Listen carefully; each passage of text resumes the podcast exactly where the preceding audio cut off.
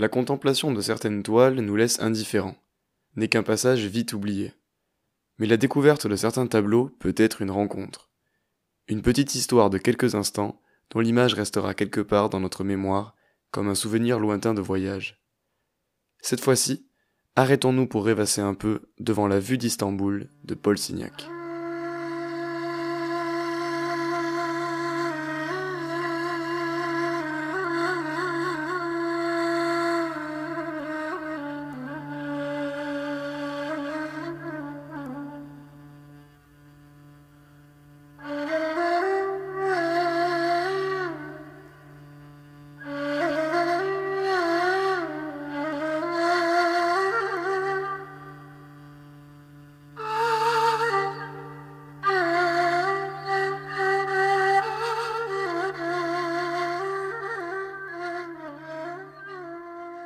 De son voyage en Orient, Alphonse de Lamartine laissera à la postérité cette phrase.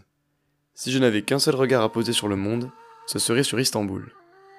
A-t-on jamais dit plus vrai? Si l'Égypte est un don du Nil, Istanbul est le fruit d'un amour et d'un divorce. L'Occident a fait un enfant à l'Orient dans un tumulte de passion et de découverte, puis l'a laissé seul, éploré sur les rives du Bosphore. Avec de la volonté et quelques fragments de souvenirs laissés là, puisant dans les souvenirs arrachés de ses parents malheureux, l'enfant bâtard est devenu prodigieuse et séduisante cité dont le mystère tourmente encore ses amants égarés. Et tous les hommes au visage pâle venus de l'Ouest pourront, par leur fortune, leur machine, leur train, express pour l'Orient, rêver de gagner ses rives, ils ne conquerront pas son cœur. Ivre de son parfum, aveugle de sa beauté, perdu dans ses rues tortueuses, on trouve nombre de ses prétendants. Descendant le long de l'avenue Istiklal, le voyageur arpente le long de sa colonne vertébrale le voluptueux dos d'Istanbul. Traversant le quartier de Galatasaray, l'avenue le dépose sur les berges, et devant lui se tient, majestueuse, coiffée de ses mosquées et de son palais, la corne d'or. La lumière projetée depuis les vagues éblouit sa vue. Les odeurs l'assaillent, enivrantes. Le ciel est habité par des armées de minarets et de coupoles, se dressant impérieusement au-dessus des quartiers fourmillants de vie. Une fois ses sens retrouvés, son regard peut voyager en une seconde d'un continent à l'autre. Asie et Europe, campant sur leurs rives, se toisent fièrement. Parmi les voiles qui défilent innombrables et le tumulte permanent du port, le voyageur pourra alors admirer ce festival de couleurs. Peut-être en gardera-t-il en souvenir une image quelque peu biaisée, onirique.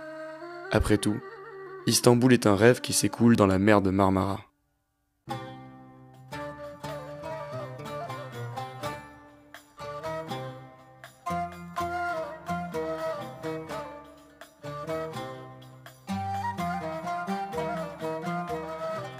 Dans un coin de ce port, rêveur, un individu contemple longuement ce déluge de couleurs et de sensations. Sans doute est-il, dans cet instant même, caché derrière son chevalet.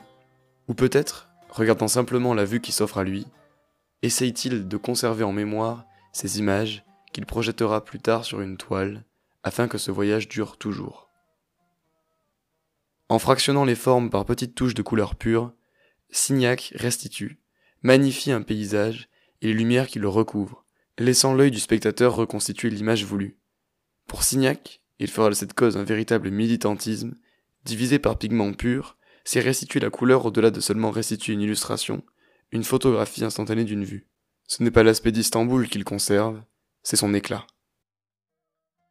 Le voyageur qui quitte les rives d'Istanbul et regagne l'ouest gris et tranquille, gardera à jamais l'esprit embrumé et le cœur lourd. Anna de Noailles n'a-t-elle pas écrit Peut-être que ma longue et profonde tristesse, qui va, priant, criant, n'est que ce dur besoin qui m'afflige et m'oppresse, de vivre en Orient.